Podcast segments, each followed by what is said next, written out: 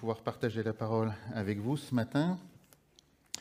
Et je vous, invite à, aller tout de suite dans, la parole de Dieu.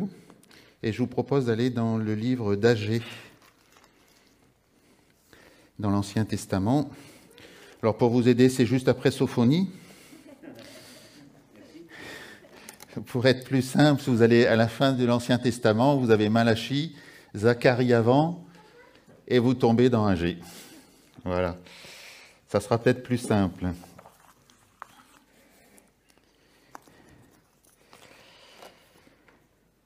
Voilà, le livre d'Agé au premier chapitre. On va pas lire tout Agé, hein, il n'y a que deux chapitres, hein, c'est pas très long. Je vous invite à le relire chez vous, c'est très intéressant. Et on va pas tout lire, mais faites-le chez vous, c'est vraiment intéressant. On va commencer les premiers versets du premier chapitre. La seconde année du roi Darius, le premier jour du sixième mois, la parole de l'Éternel fut adressée par Agé le prophète à Zorobabel, fils de Shaltiel, gouverneur de Juda, et à Josué, fils de Josadac, le souverain sacrificateur en ces mots.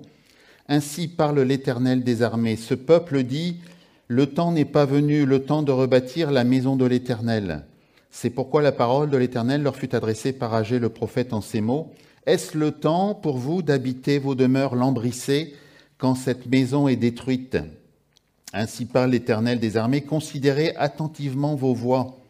Vous semez beaucoup et vous, recueillez peu. Vous mangez et vous n'êtes pas rassasiés. Vous buvez et vous n'êtes pas désaltérés. Vous êtes vêtus et vous n'avez pas chaud. Le salaire de celui qui est à gage tombe dans un sac percé. Ainsi parle l'Éternel des armées. Considérez attentivement vos voies, montez sur la montagne, apportez du bois et bâtissez la maison. J'en aurai de la joie et je serai glorifié, dit l'Éternel. Vous comptiez sur beaucoup et voici, vous avez eu peu. Seigneur, que tu bénisses ta parole, que vraiment tu puisses ouvrir nos cœurs, que tu puisses nous saisir, Seigneur, te révéler par ton Esprit Saint, et vraiment que ce soit toi, Seigneur, qui te révèle au milieu de nous encore, au travers de ta parole, au nom de Jésus. Amen. Alléluia. Voilà quelques paroles. Alors, vous allez peut-être, euh, j'ai pas copié sur mes frères qui sont intervenus dans les semaines précédentes. Vous allez sûrement retrouver des pensées mais c'est quelque chose que le Seigneur avait mis sur mon cœur déjà depuis quelques semaines. Donc euh, parfois, le Seigneur redit, re-redit, re-redit, parce que ça a besoin de, de, rentrer. Alors que le Seigneur euh, nous dirige dans sa parole. Vous semez beaucoup et vous recueillez peu, vous mangez et vous n'êtes pas rassasiés, vous buvez et vous n'êtes pas désaltérés. Vous qui connaissez bien la parole de Dieu, qui lisez régulièrement la parole de Dieu, est-ce que c'est ça la pensée de Dieu? Est-ce que c'est la pensée que vous retrouvez dans la parole de Dieu? Vous semez beaucoup et vous récoltez peu. Vous, mangez mais vous n'êtes pas rassasié. Vous buvez mais vous n'êtes pas désaltéré. C'est ce qu'on entend dans la parole de Dieu d'une manière générale? Hein, C'est pas ça qu'on entend. C'est surprenant quand même. Hein dans, la, parole de Dieu, j'ai relevé quelques versets. Je ne vais pas tous vous les citer parce qu'il y en a tellement qui parlent de cela. Simplement, euh, psaume 65, euh, verset 10, si tu peux l'afficher, Estelle. Des vers, versets dans l'Ancien Testament et dans le Nouveau Testament, parce que la pensée de Dieu, elle est la même, que ce soit dans l'Ancien ou dans le Nouveau. Hein. Tu visites la terre, c'est Dieu qui parle, et tu lui donnes l'abondance. Tu lui la comble de richesse, le ruisseau de Dieu et plein d'eau. Tu prépares du blé quand tu la fertilises ainsi, au verset 12, un peu plus loin. Tu couronnes l'année de tes biens et tes bas, tes pas versent l'abondance. Ah, là, je retrouve la pensée de la parole de Dieu. Hein, Dieu veut nous donner l'abondance. Et tes pas versent l'abondance. Et Dieu veut nous donner l'abondance. Dans le Nouveau Testament, Jean 10, verset 10, vous le connaissez par cœur, ce verset. C'est Jésus qui parle. Je suis venu afin que mes brebis aient la vie et qu'elle ait la vie en abondance.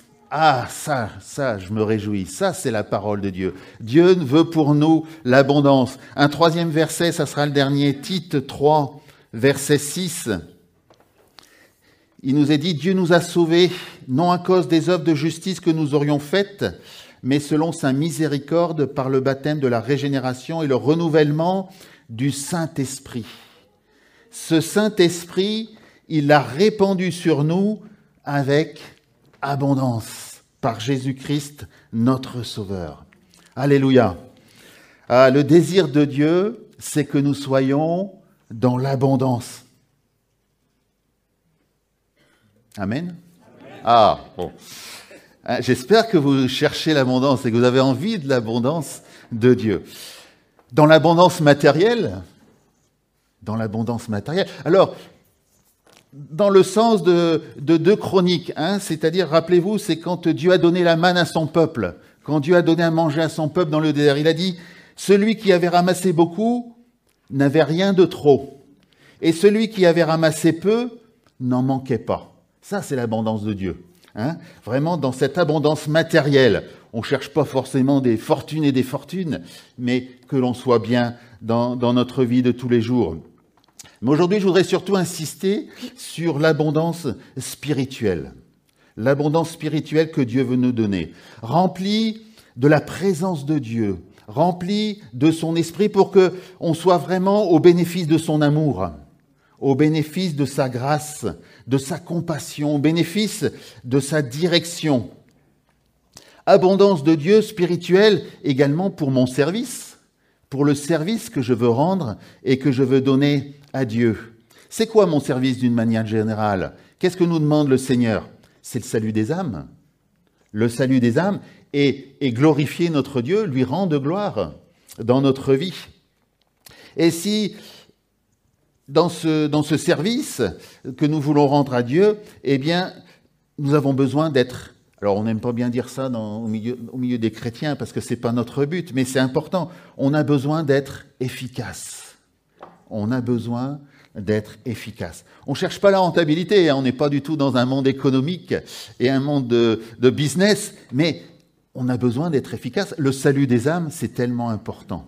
C'est tellement important. Et je crois qu'on ne peut être efficace que si nous sommes pleinement remplis du Saint-Esprit, pleinement remplis de la présence de Dieu, pour exercer les dons, pour accomplir les miracles, les signes, les prodiges. Et c'est important d'avoir cette abondance de l'esprit. Jésus va nous dire lui-même dans l'évangile de Jean, en vérité, en vérité, je vous le dis, celui qui croit en moi fera aussi les œuvres que je fais. Et il en fera même de plus grandes. Et ça, je peux le faire parce que je suis rempli de l'abondance de Dieu. Alors forcément, je suis, à ce niveau-là, je suis obligé de me poser quand même une question. Et on est obligé de se poser chacun personnellement cette question, mais est-ce que je suis dans cette abondance spirituelle de Dieu? Est-ce que ma vie exprime pleinement l'abondance de Dieu?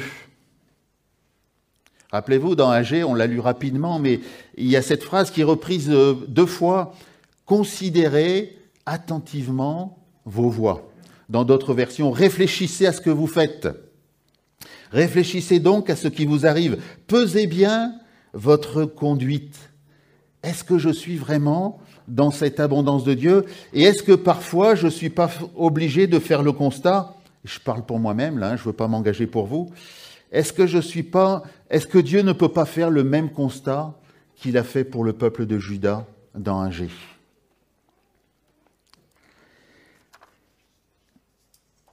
Tu travailles beaucoup, tu sèmes beaucoup et tu récoltes peu tu manges et tu n'es pas rassasié, tu bois et tu n'es pas désaltéré.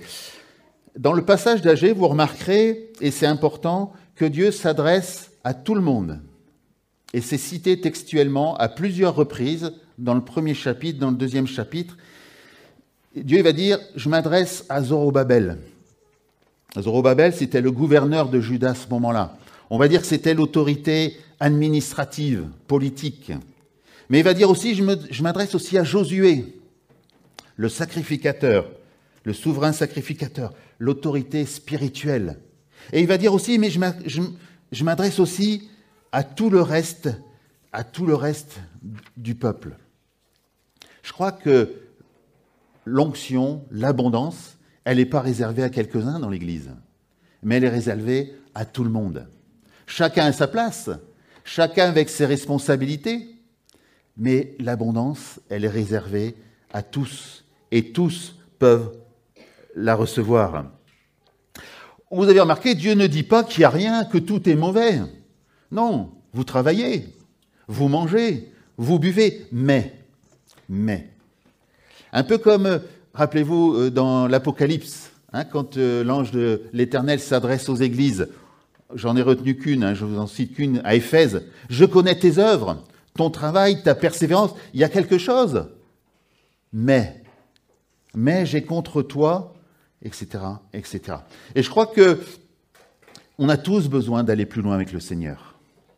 On a tous besoin d'avancer et de rechercher cette abondance. Quel que soit le, le stade où on est avec notre Dieu, on a tous la possibilité d'aller plus loin dans la consécration, dans la sainteté. Recevoir cette, cette plénitude, cette plénitude, cette abondance de la présence de Dieu dans nos vies. Être comme Christ, le reflet du Père. Être comme Christ, l'empreinte de sa personne. Alléluia. Et pour avancer dans, dans cette consécration, pour avancer dans, dans notre engagement, pour rechercher plus pleinement cette, abondance, le prophète âgé nous donne quelques pistes de réflexion. Et on va s'arrêter en particulier sur le verset 8. Je ne sais pas si tu peux le remettre, euh, Estelle. Agé va dire au, au, peuple de Juda, montez sur la montagne, apportez du bois et bâtissez la maison. Le premier point, monter sur la montagne. Je ne vais pas m'étendre là-dessus. Notre frère en a largement parlé sur les semaines euh, précédentes, et je ne vais pas euh, m'étaler là-dessus. Mais, mais oui, si je veux être dans la plénitude de Dieu, j'ai besoin d'être dans sa présence. J'ai besoin de rechercher sa présence. J'ai besoin de rechercher sa face. J'ai besoin de le rencontrer, j'ai besoin d'avoir une intimité avec lui, bien sûr. Alors c'est vrai que c'est pas toujours facile, ça peut demander des efforts. C'est vrai que être dans la présence de Dieu, ça va demander des choix, ça va demander des, des séparations. Mon planning va peut-être être bousculé parce que j'ai un temps à réserver en priorité pour mon Dieu. Les priorités dans ma vie vont sans doute être différentes. Mes relations vont changer.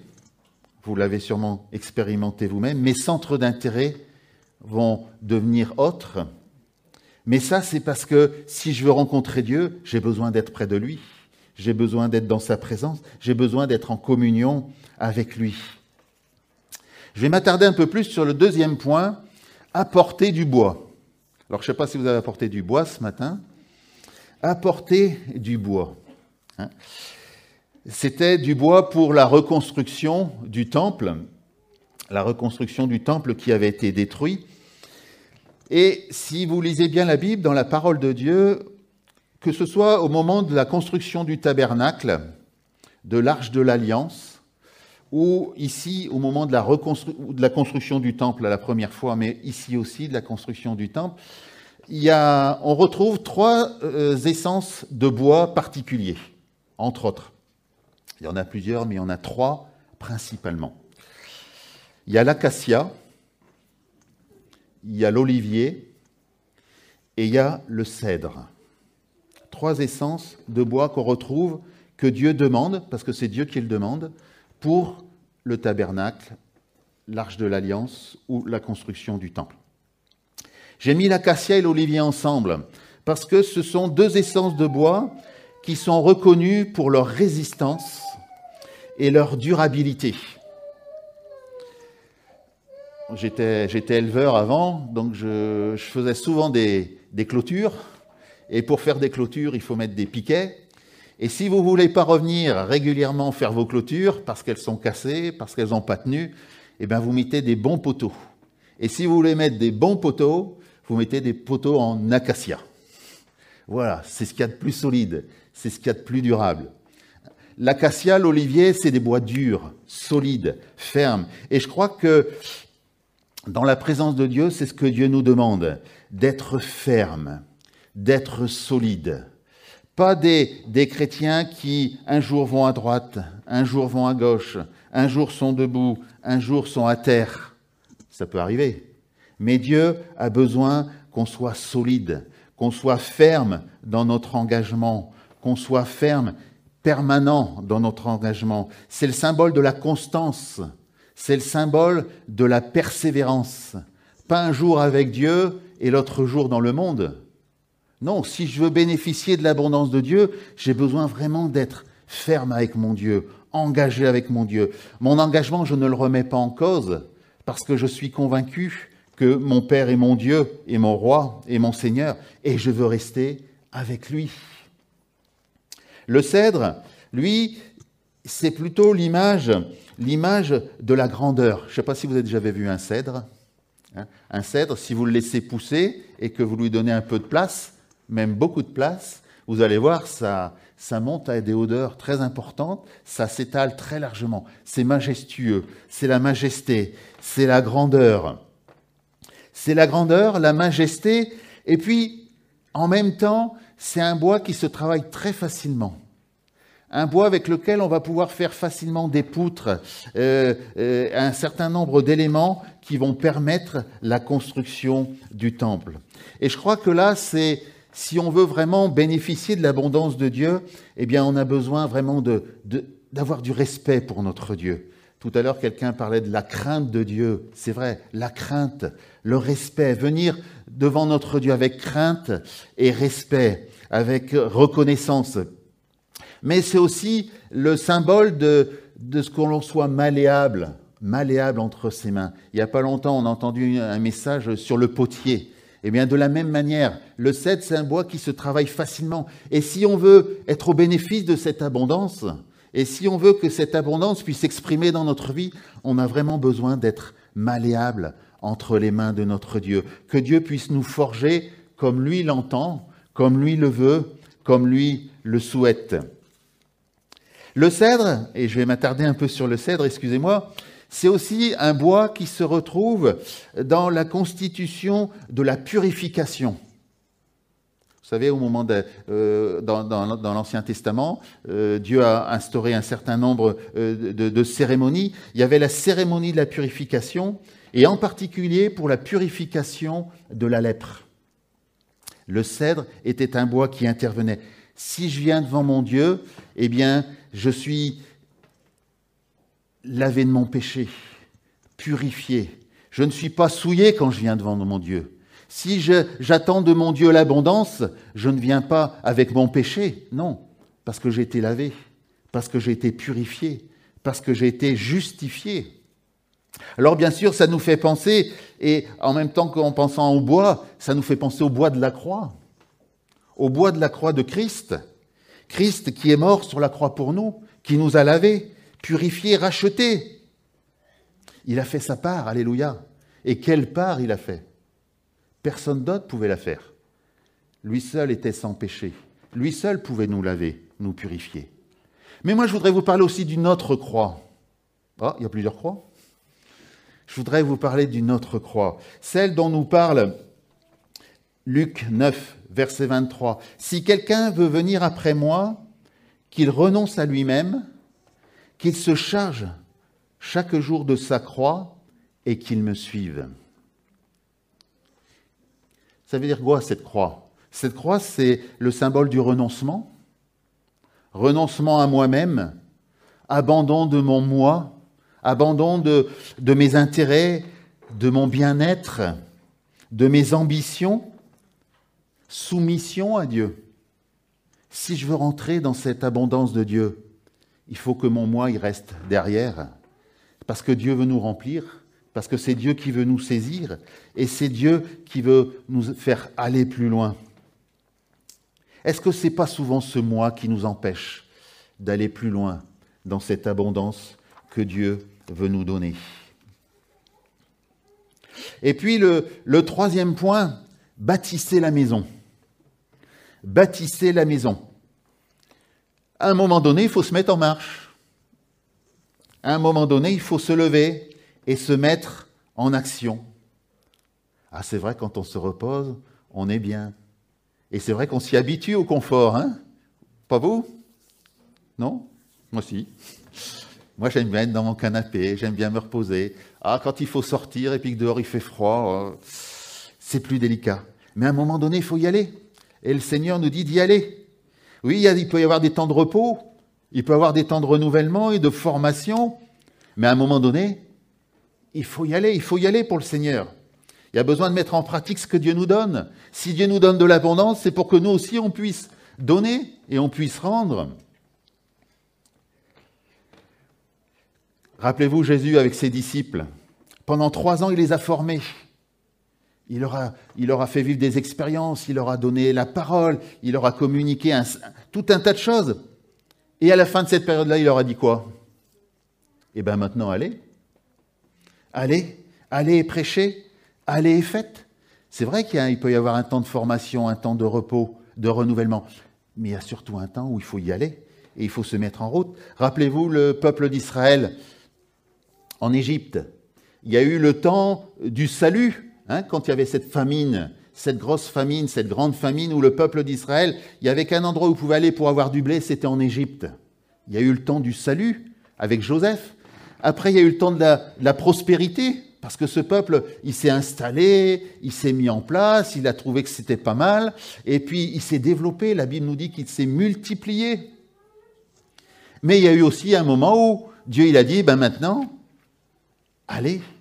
Il va dire à Moïse, maintenant, va. Je t'enverrai après auprès de Pharaon, etc. On s'habitue tellement au confort. Vous voyez, là, c'est ce qu'un peu reproche euh, Dieu au peuple. Le peuple qui dit le temps n'est pas venu. C'est jamais le bon moment. C'est jamais le temps. Il faut aller évangéliser. Oh oui, mais c'est pas le moment. Il fait trop froid, trop les circonstances sont pas bonnes, c'est pas le temps. Le peuple n'avait plus la conscience de la priorité de Dieu, n'avait plus conscience de la priorité des affaires de Dieu. Est-ce que nous, nous avons conscience du temps dans lequel nous sommes? Rappelez-vous, Jésus, quand il est monté au temple, euh, et puis que ses parents l'ont oublié. Il faut déjà oublier l'enfant, hein, mais bon, ils l'ont oublié. Il y avait sûrement beaucoup de monde, beaucoup de choses à faire. Jésus va leur dire quoi? Il va leur dire, mais il faut que je m'occupe des affaires de mon Père. Je crois qu'aujourd'hui, dans le temps où nous sommes, il faut que l'on s'occupe des affaires de notre Père. Pas il faut parce que je suis obligé. Pas il faut parce que je suis obligé. Il faut parce que c'est tellement important. Dans ma vie, dans, dans, dans mon existence, c'est tellement important de pouvoir suivre et servir mon Dieu. Le temps est court, dit la Bible. Rachetez le temps. Je viens bientôt. Regardez les champs qui déjà blanchissent. Alors ce n'est pas le temps de se reposer, mais c'est le temps d'y aller. C'est le temps de se lever. L'apôtre Paul dira euh, dans Romains, Ayez du zèle et non de la paresse. Ayez du zèle. Alors, pas pour euh, faire de l'activisme, hein, pas pour euh, travailler pour travailler, pour euh, remuer beaucoup de vent et pas faire grand-chose. Non, mais vraiment pouvoir travailler inspiré, inspiré par l'Esprit, conduit par l'Esprit, assisté de Dieu. Parce que chaque fois que Dieu nous demande d'aller, chaque fois que Dieu nous demande de nous mettre en route, de nous mettre en action et que nous nous sommes prêts à l'écouter et à le suivre, il y a toujours deux promesses qu'on retrouve ici encore dans Agé. Dans le premier chapitre, il va dire Je suis avec vous, dit l'Éternel. Je suis avec vous. Vous n'y allez pas tout seul. Je ne vous envoie pas au casse-pipe. Non, moi je suis là. Je suis avec vous. Et un petit peu plus loin, euh, et dans le deuxième chapitre, il va dire Fortifie-toi, Zorobabel, Josué, peuple entier du pays, et travaillez, car je suis avec vous. Vous voyez, il s'adresse encore à tout le monde. Tout le monde est concerné. Travaillez, car je suis avec vous. Et la deuxième promesse, l'Éternel réveilla l'esprit de Zorobabel. Extraordinaire. Ah, y a que, ah non, il n'y a pas que Zorobabel. Ah, heureusement. Il réveilla l'esprit de Josué. Ah. ah, il réveilla aussi l'esprit du peuple, de tout le peuple. Ça aussi, quand Dieu nous demande de travailler, il ne nous envoie pas sans rien, il nous envoie avec son esprit, revêtu de la puissance, de l'abondance de son esprit. Dans le chapitre 2, il dira, je reste fidèle à l'alliance que j'ai faite avec vous, et mon esprit est au milieu de vous. Alléluia. Et quand le peuple de Dieu rentre dans l'abondance, quand le peuple de Dieu obéit à ce que Dieu nous demande et à ce qu'il veut faire, eh bien, il y a la bénédiction. Il y a la bénédiction et il y a la gloire. Et il y a la gloire. Et Dieu, à la fin d'Agé, vous relirez, Dieu va dire, la gloire de cette dernière maison sera plus grande que celle de la première. Extraordinaire quand même. Et si, euh, je vous invite à retourner dans deux chroniques où il y a la, première dédicace du temple euh, construit par Salomon, vous verrez la grandeur, la puissance qui, qui, reflète de cette dédicace. Et ici, la Bible nous dit que la deuxième maison, elle sera encore plus grande que la première. Et puis moi, je, je vais vous laisser ça sur, sur votre cœur. Moi, je suis obligé de terminer par euh, AG1, verset 8, la fin du verset 8. Tu peux le remettre J'en aurai de la joie et je serai glorifié. Est-ce que c'est pas le désir de notre cœur, ça? Est-ce que c'est pas le but de notre vie de chrétien? Rendre Dieu joyeux, être agréable à Dieu et lui rendre gloire. Alléluia. Alors vraiment, Seigneur, il veut nous donner l'abondance et moi, je veux être à son écoute parce que dans cette abondance, moi, je veux y rentrer. Amen. Père, que ton nom soit béni, que ton nom soit glorifié. C'est vrai que tu veux nous remplir de ton abondance, de ton abondance de ta présence, l'abondance de ton Saint-Esprit dans nos vies, dans nos cœurs. Vraiment que tu puisses nous toucher, Seigneur, que nous puissions, euh, comme tu le dis dans ta parole, examiner nos voies, Seigneur, peser nos voies, parce que notre désir, c'est que vraiment nous puissions rentrer dans cette abondance, pouvoir être efficaces, Seigneur, dans, dans le service que tu nous demandes de faire. C'est vrai qu'avec nos forces, nous ne pouvons pas faire grand-chose, mais remplis de toi, Seigneur, dans l'abondance de ta vie, dans l'abondance de ton esprit, rien n'est impossible parce que tu es le Dieu de l'impossible, Père. Alors vraiment que tu puisses venir nous visiter, venir nous sonder les uns les autres et, avec humilité, Seigneur, avec humilité, nous voulons nous tenir devant toi et te laisser agir dans nos vies. Nous voulons te laisser agir pleinement dans toute ta puissance. Et c'est vrai que notre désir, Seigneur, c'est de t'être agréable et de pouvoir glorifier ton nom, afin que les âmes qui ont besoin de te rencontrer, Seigneur, soient interpellées, soient touchées, soient confondues, Père. À toi toute la gloire au nom de Jésus. Amen. Amen. Alléluia, gloire à Dieu.